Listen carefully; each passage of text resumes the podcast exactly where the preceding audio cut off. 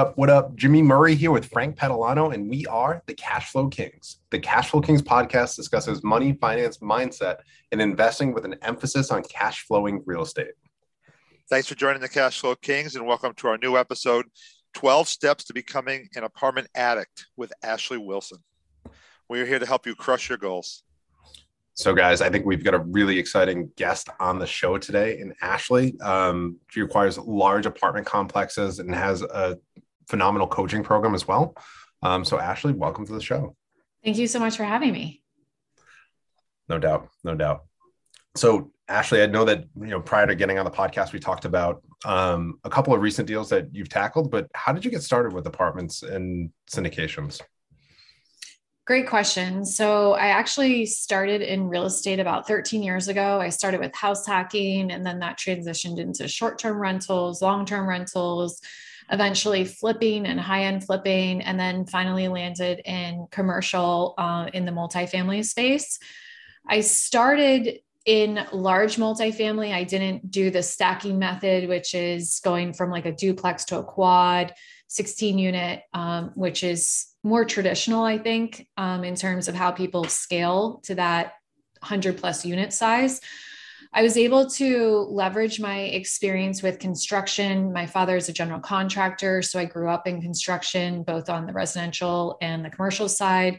I had high visibility into the inner workings. Then, with starting our single family flipping business, we focused on heavy lifts. So, we focused on uh, late 1800s to probably 1960 was our sweet spot in terms of the houses we targeted full gut rehab. So it was a crash course on hands uh, experience of learning construction firsthand and then growing up in the industry. So i had a level of confidence with dealing with construction management. I was speaking to a a colleague of mine within the space and mentioned that I wanted to get into commercial real estate and I thought I could leverage my skill set of construction management. They just happened to be under contract with a 124 unit property that needed a little over 2 million in renovation. They had no experience with construction, so they welcomed the opportunity for us to partner together um, and take it on. And I did. And I also fell into the asset management role of the property. So I started to learn very quickly how to do both and how they both work really well together. And kind of the rest is history. Love that. Also, kind of started on the flip game with 1880s and 1960s inventory. Uh, our listeners that are inventory. to New England know that pain. Um, actually, just recently sold. I had a four unit that was built in 1860, at least per the property card. So, uh, old properties. It's never a dull day. Something I don't own. I don't own any property newer than 1960 locally. yeah. That's that's our standard mix. You know, most of mine are yeah. 1910, 1920. So talk about trial by fire on the older inventory, but I'm sure that you learned a wealth of knowledge in dealing with those assets. The thing about focusing on assets that everyone turns away at is you can become very nichey and you eliminate yep. your competition. So, in terms of your acquisition price and the upside that you have, you have greater upside going into that deal than other people have at just even a 1961 vintage because people on the single family side on commercial side people are still gun shy about going into these older vintages because there's a lot of capital dollars that need to be spent to reposition that don't have an ROI factor. But if you consider that the upside is your your price per door, your going in price per door, and you factor that in on your evaluation because you have less competition, competition drives uh, pricing, right? It compresses right. cap rates and it drives pricing. So if you're able to get in on a higher cap rate entry point and you've factored in this capex spend, you can really have a huge upside when you go to sell. 100%. Ashley, how long ago was that 124 unit you were talking about? That was in 2018. We acquired that and we actually just sold it in December. Nice. A nice full cycle one, I'm sure. It's good time yes. the market, and your expertise, I'm sure, helped a lot. Um, how have you grown your business since then? I mean, I, I, personally, disclaimer, have invested in your deals before, so and uh, I love what you do. Uh, I, Thank you. it's it's great to have you as a GP on a team. Let's put it that way. Thank you so much. When I first started, I didn't really realize what position I would find myself in. In fact, I actually thought I would go the partnership route and I would just find deals that were in distress that people already owned or were looking to acquire. And I would just manage asset and construction management of those deals. So that way I didn't have to focus on raising capital. I didn't have to focus on sourcing. I could just leverage my skill set that I already have. Uh, what I quickly realized is that um, there are a lot of deals that people have struggled to operate.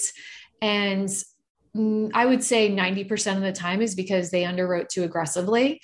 So, what I quickly realized is that while the underwriting um, is what gets you into a deal, the reputation gets attributed to the asset manager on how that business plan is executed. And frankly, I didn't want that reputation of something that I couldn't control. My name was tied to it because I'm dealing with the day to day operations. I'm working with the property management team, the construction, the contractors.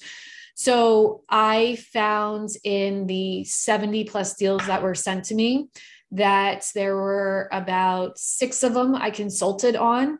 I was willing to help steer course correct uh, where I thought they were going wrong. And I was brought in as a consultant on all of those deals. And then there was only one deal that I actually wanted to move forward and partner with um, because I felt that the underwriting was uh, very strong for that property. Um, but I realized because of that situation and I put myself in that situation that it might be more opportunistic to underwrite deals myself and to find deals myself. So it took a, a while to actually execute and find a deal. One is because I am way more conservative than most people. I think um, a lot of people probably say it, but they actually don't mean it. When you're when you actually get a deal under contract, and lenders are telling you you're way too conservative, I think that's a sign that you're way too conservative. And I've had that feedback from lenders, lending institutions are saying not a bad spot to be in though. No, right. no, no, not at all. They really want to lend to you because right. they know how conservative you are. Um, you know, one of our properties right now, we have a, um, which is in the Galleria of Houston, A class market. We have a six exit cap. So, um, you know, current uh, comparable properties are trading at the three five to a three seven five range in that same submarket. So, um, I mean, that's an extreme. That was, you know, that's also a factor of COVID. So I don't want to, you know, pat ourselves on the back for that one because, you know, it could have gone the other way. Um, but I just think that um, knowing who you are and sticking to your morals and sticking to your ethics, if you continually do that and just continue to show up every day, it will happen. Um, my husband uh, was a professional ice hockey player and he played with this guy from Russia. And uh, my husband was in a bit of a scoring drought. And the the teammate said to him, "It's like ketchup." And my husband's like, "What are you talking about?" And he's like, "If you continue to hit the bottle, it eventually all comes out." Um, so that's kind of what I like to think of our business too. We're not constantly acquiring properties, but when we do, um, it's because we believe in the conservative underwriting behind them. Right. I'm just laughing at the whole aggressive conservative. I agree with you 100%. Um, I know, I mean, obviously, between the two of us, we know hundreds of people that have GP'd or syndicated deals and every single one tells me that they're always conservative. I know yours are because I've invested in your deals, but I'm just saying nobody goes out there and says that we're aggressive, but you and I both see it. I mean, w- when you're trying to um, double check the sale price and you're like, oh yeah, well we're gonna we're, we're planning on selling at an exit cap of 3.9. It's like you can't you have to be more conservative than that, you know, especially with interest rates moving up right now.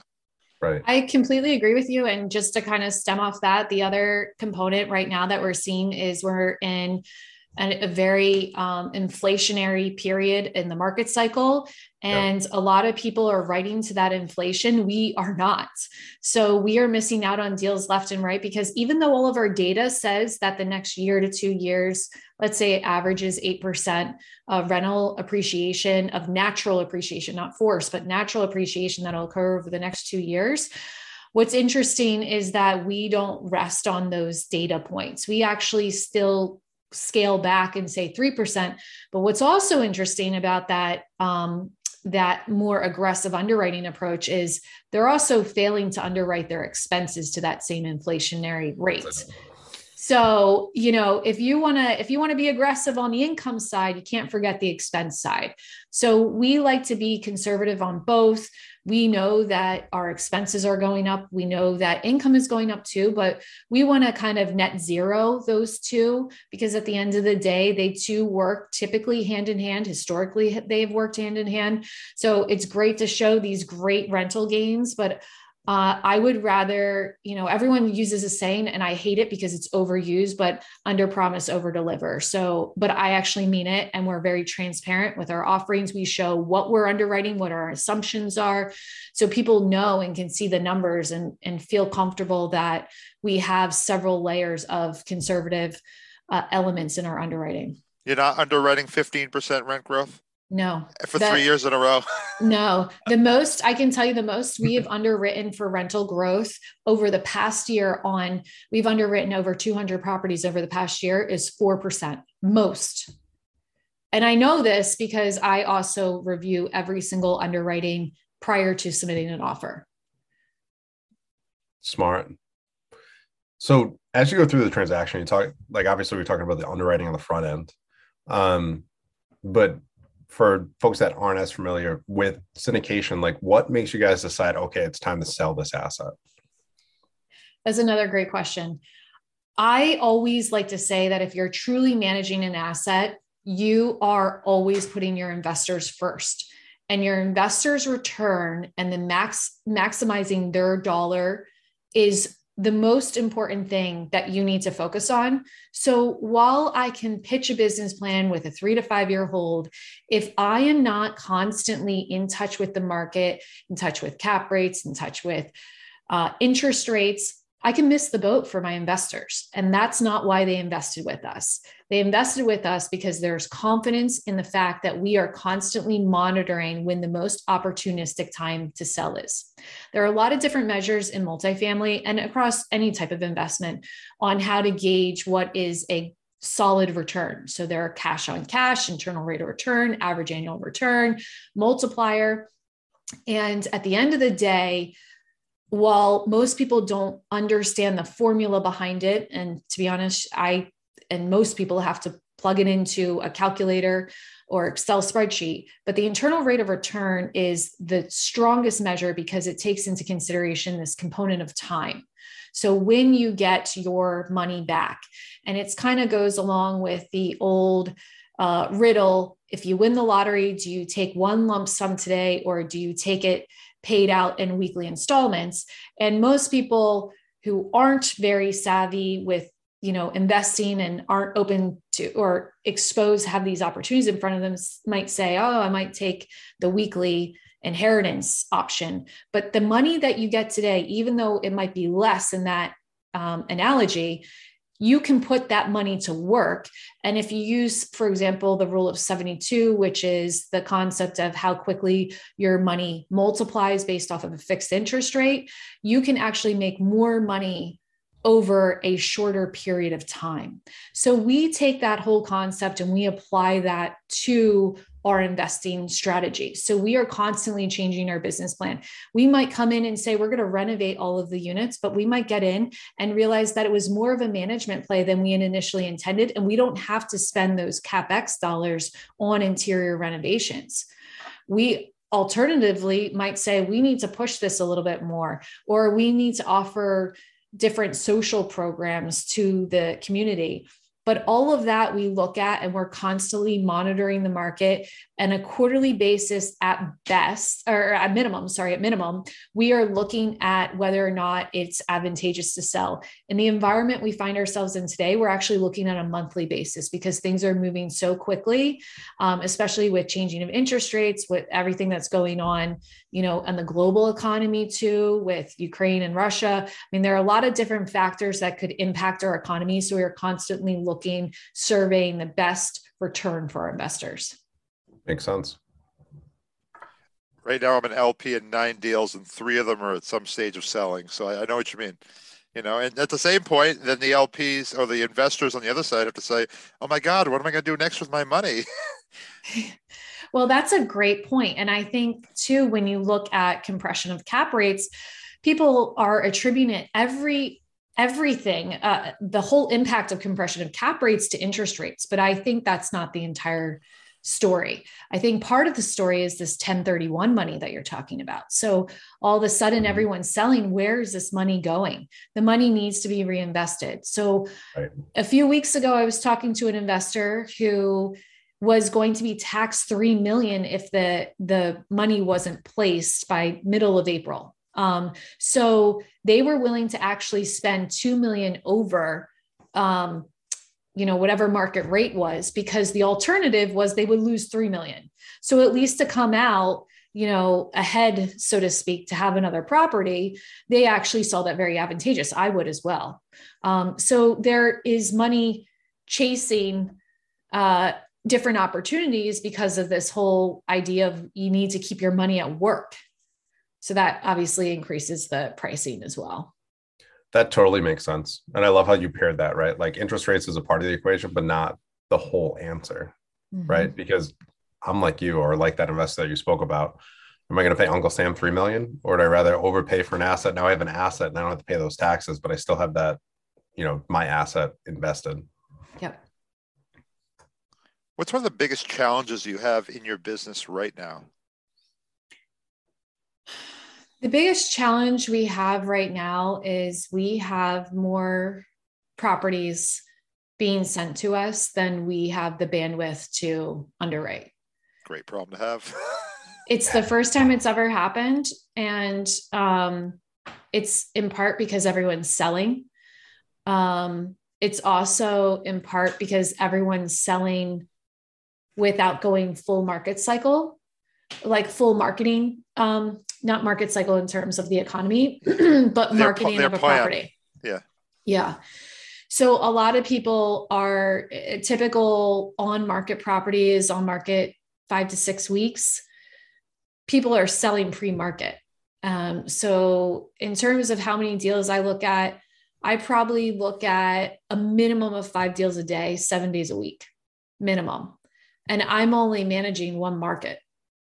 So my acquisitions team, we're in nine different markets. Um, so just extrapolate that over, and I, and I can't even handle the deals I'm getting. Um, I have someone else uh, handling the spillover, um, just because we have too many coming at us.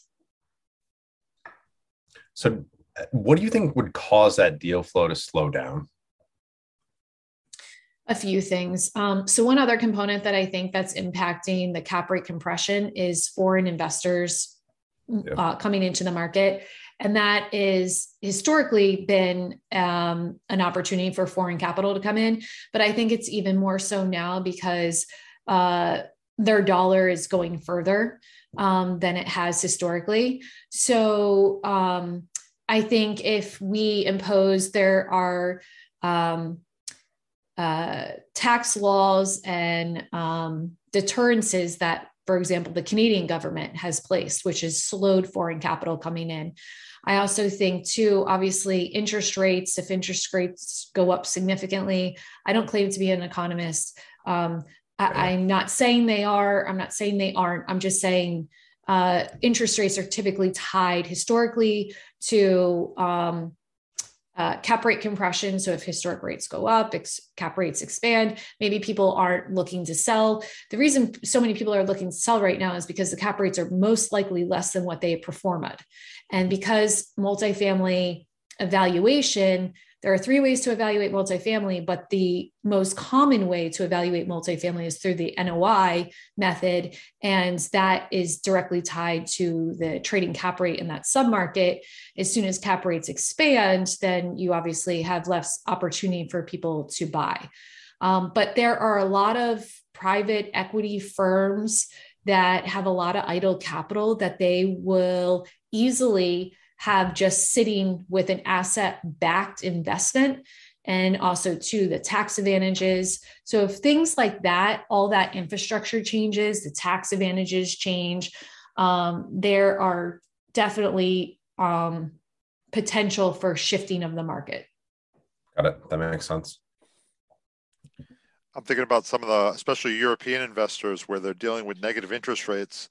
So uh, we worry about the cap rate compression and being at like a three percent cap rate. I mean, what are they going to do? Put their money in the bank, which is paying zero percent or even less, right? Absolutely. Actually, um, a few years ago, Brandon Turner um, from Bigger Pockets was talking to me about this, and he was talking about where he saw the future of U.S investing in uh, real estate investing when it um, correl- how, how it correlates or how it mirrors the European investing opportunities. And to your point, he was speaking exactly of that situation is we're still buying the environment we find ourselves in. There's still a huge upside on the sale and um, that appreciation and compression of cap rates. But when you get to a certain point, you might just be investing off of cash flow and it might be limited cash flow and you're okay with it. It's really interesting how perspectives change. I think if you ask any investor, five years ago, what should you have done more of? I should have purchased more things. What should you have done 10 years ago? I should have purchased more things. Even during the recession, what should you have done more? I should have purchased more things. Every single investor will always look back and say, I should have bought more. And that whole concept is it's all relative to where we see ourselves today. What is that going to look like in five years from now? We're probably going to say i was too conservative. I should have i should have bought more. I'm thinking at the last top. Even though uh, prices came way down from the last top most numbers are still over it you know? I mean, I think it just gets into the fundamentals of basic economics, which is supply and demand. There's only so much land that we have. We can't create additional land. I was speaking earlier today and there we were talking about virtual real estate and my thoughts on that. Maybe maybe that's a nuance to it, but the only challenge to the whole supply and demand is the tie-in of population growth. So, as long as our population continues to grow, which it's actually not, so people should be concerned about it. I don't think it's going to happen in all all of our lifetimes, but it is something long term, you know, that we should be concerned about because if population starts declining, then obviously people don't need as many places to live people don't need as many places to shop you know all of the trickle down effect happens. And right. in that situation, then is real estate a good long term investment 50 years from now? Is multifamily a good long term investment? I don't know. I, I actually think where we are today, it might not be good in 50 years or 100 years. Um, but it is an interesting concept to think about how it ties to population growth. For sure.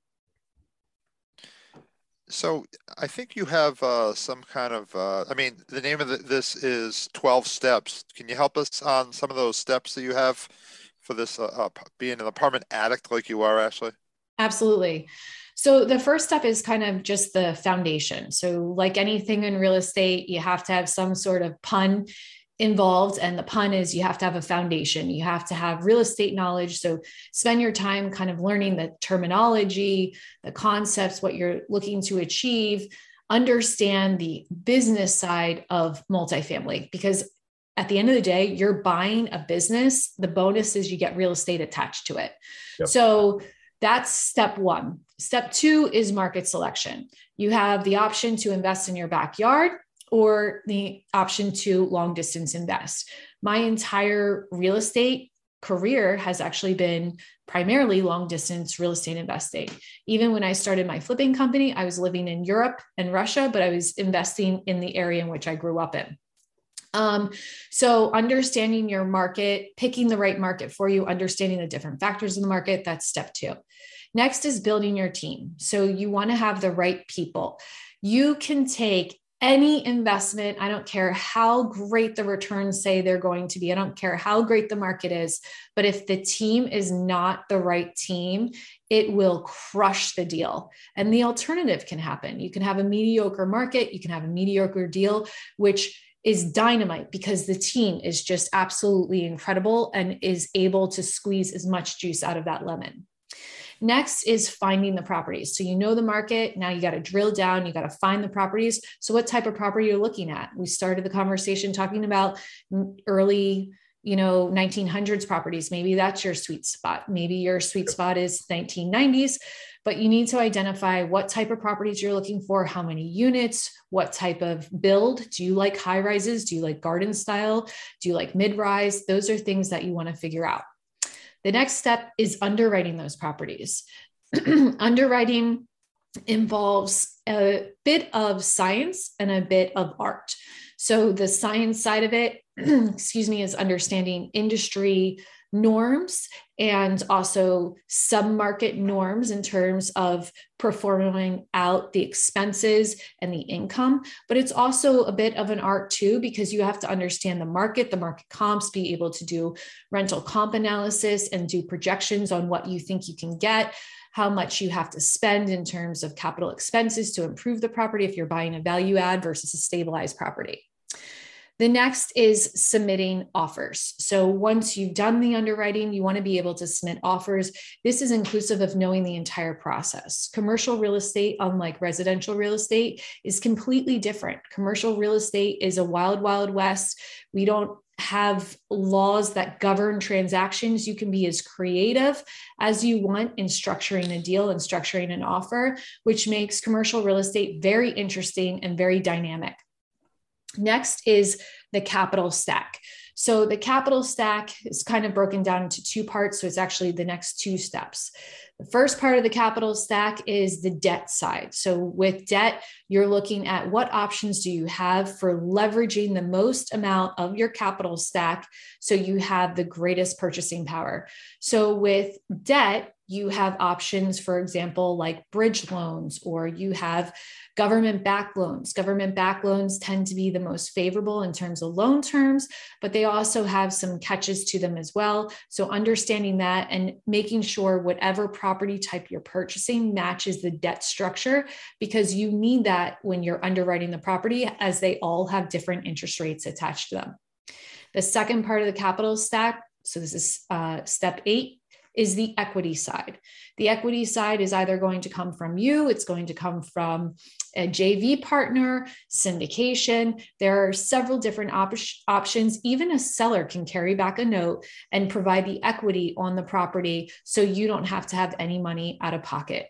Understanding all the different strategies allows you to be the most competitive with your offer because the equity side is the most expensive part of your capital stack, and your purchasing power is directly correlated to your cost of capital. So, lowering the cost of capital on the equity side will allow you to greatly enhance your ability to purchase properties.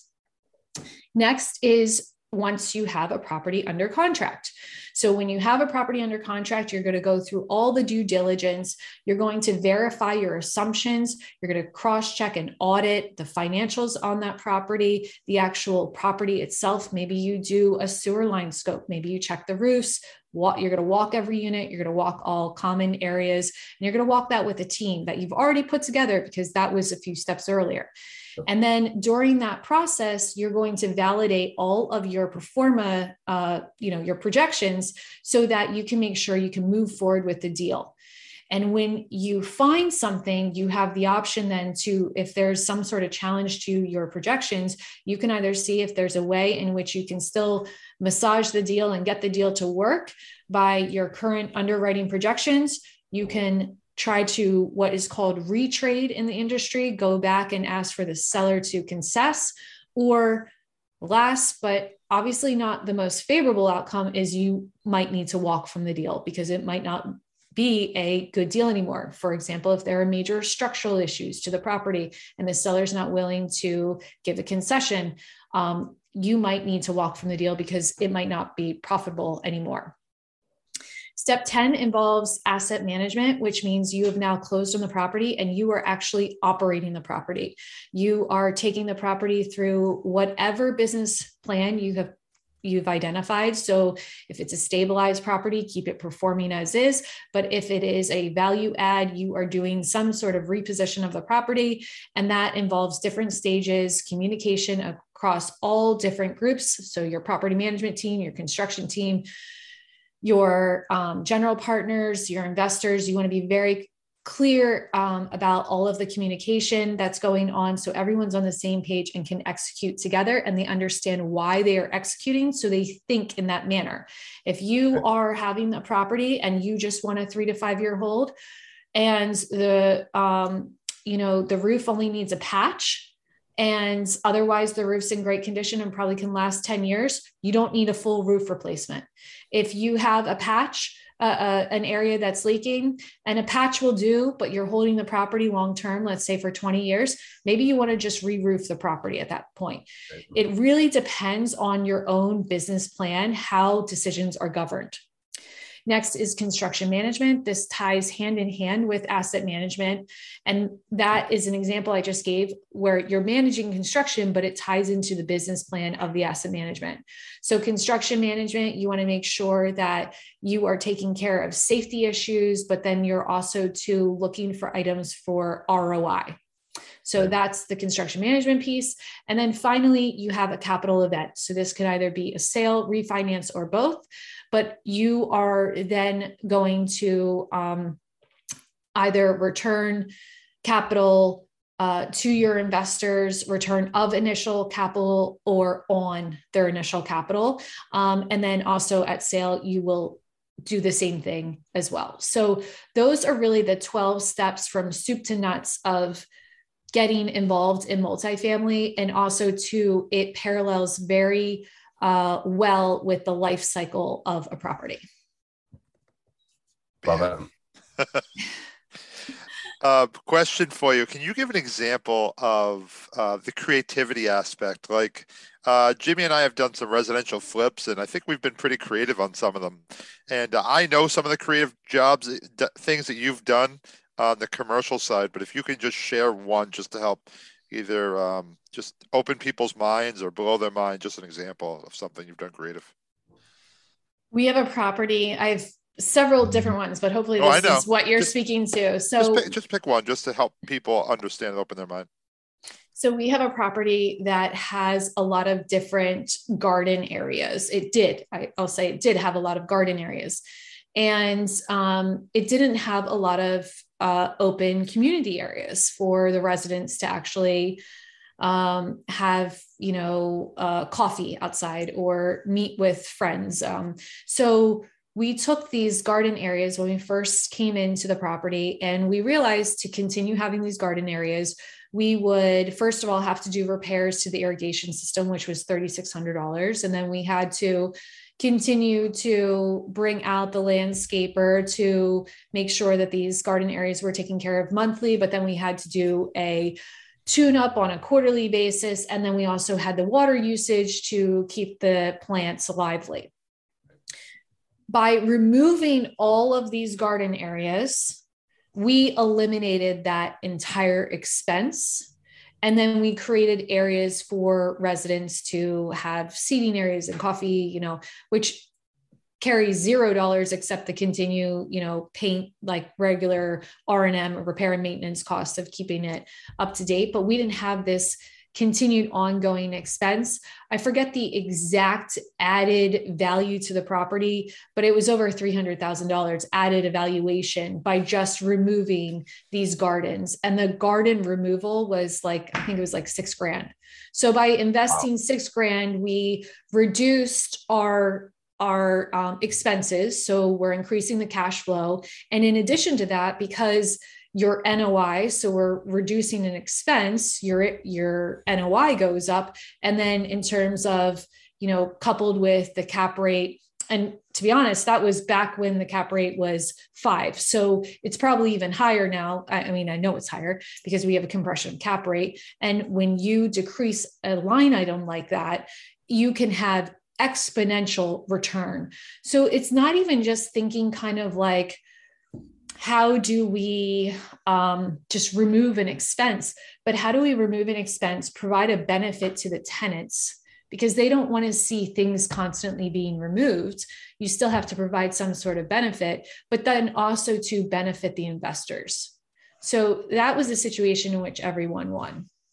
That's awesome. I'm thinking of like the dog parks and the patios for people to sit in and stuff like that. Yeah, you you really added the tenant amenity there and save money by doing it. Yeah, great, perfect. All right, let's see. Uh, three questions that we ask all of our guests. The first one is if someone wants to become a better investor, what would you recommend? The thing that everyone does when they look to be investor, I'm assuming you're asking in a passive capacity. Either way. Or active. I'll start with passive. Thing everyone does when they look for a passive is they look at the deal first and they look at the return numbers. The second thing they do is they look at the market. The third thing they do is look at the team. That is the complete opposite way you should do it. I said it earlier yep. in the call that you should always look at the team uh, the power of the team. The team is the most important thing that you are investing in. You might think you're investing in the property, you're actually investing in the team. The team is the one who's going to be able to actually execute. The property isn't. The property is going to be there no matter who's running it, but then why not have the best people running it? So always invest in the team, understand the team's experience. Have they worked together before? Are they investing in the deal themselves? What their track record is, what their track record is in that market, what their track record is with that property management company? Has that property management company managed a similar property? What if that property management company is amazing, but they've only only run you know new construction build properties and they've never done a value add do you really think that that is the safest bet for your investment i always find it ironic that when i was in single family it was so hard. Not that i was looking uh, we actually used our own capital but my colleagues were constantly looking for people to invest in their single family deals and they could hardly find someone and they were actually experienced in construction. But yet when you extrapolate that across 100 units across multi-million dollars in construction across a three to five year hold everyone's like where do i sign my $100000 check over to and it's crazy to me that people are so uh, diligent in the single family side of investing and investing passively with someone who's managing a single family project, but not as diligent when they look at large multifamily opportunities. I think you have to be not only as diligent, but more diligent in terms of what you're looking for because you are extrapolating it over 100 units you're extrapolating over a larger amount of money and also a longer time period. So that's what i would say to passive investors.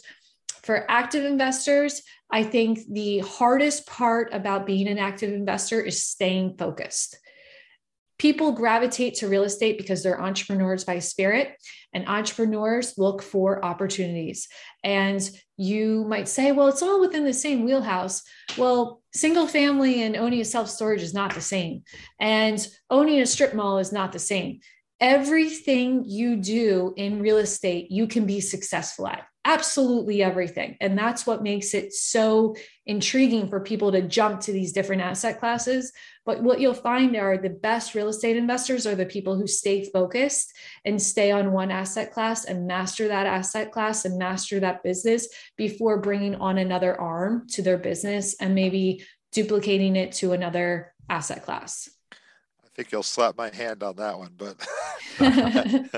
I, I, try to invest with people that are the experts more than, than that. But yeah, I know what you mean. Uh, next question is What is uh, one book that you've uh, read recently that you consider a must read? Oh, one book that I've read recently. I'm actually I've been pretty bad about reading. It was That's a fine. New Year's resolution. I am reading Cash Flow Quadrant. I don't know if it's the best book I've read, but it is a very good book. Um, it has some great principles in it. Um, anything Robert Kiyosaki puts out, I mean, how can you go wrong uh, with it? Rich Dad Poor Dad is still my all time favorite life changing books. I don't think I've ever read a book that has changed my life more than Rich Dad Poor Dad. Um, so I'll, I'll just go with Cash Flow Quadrant. That was my that was my first Robert Kiyosaki book, so I, I nice.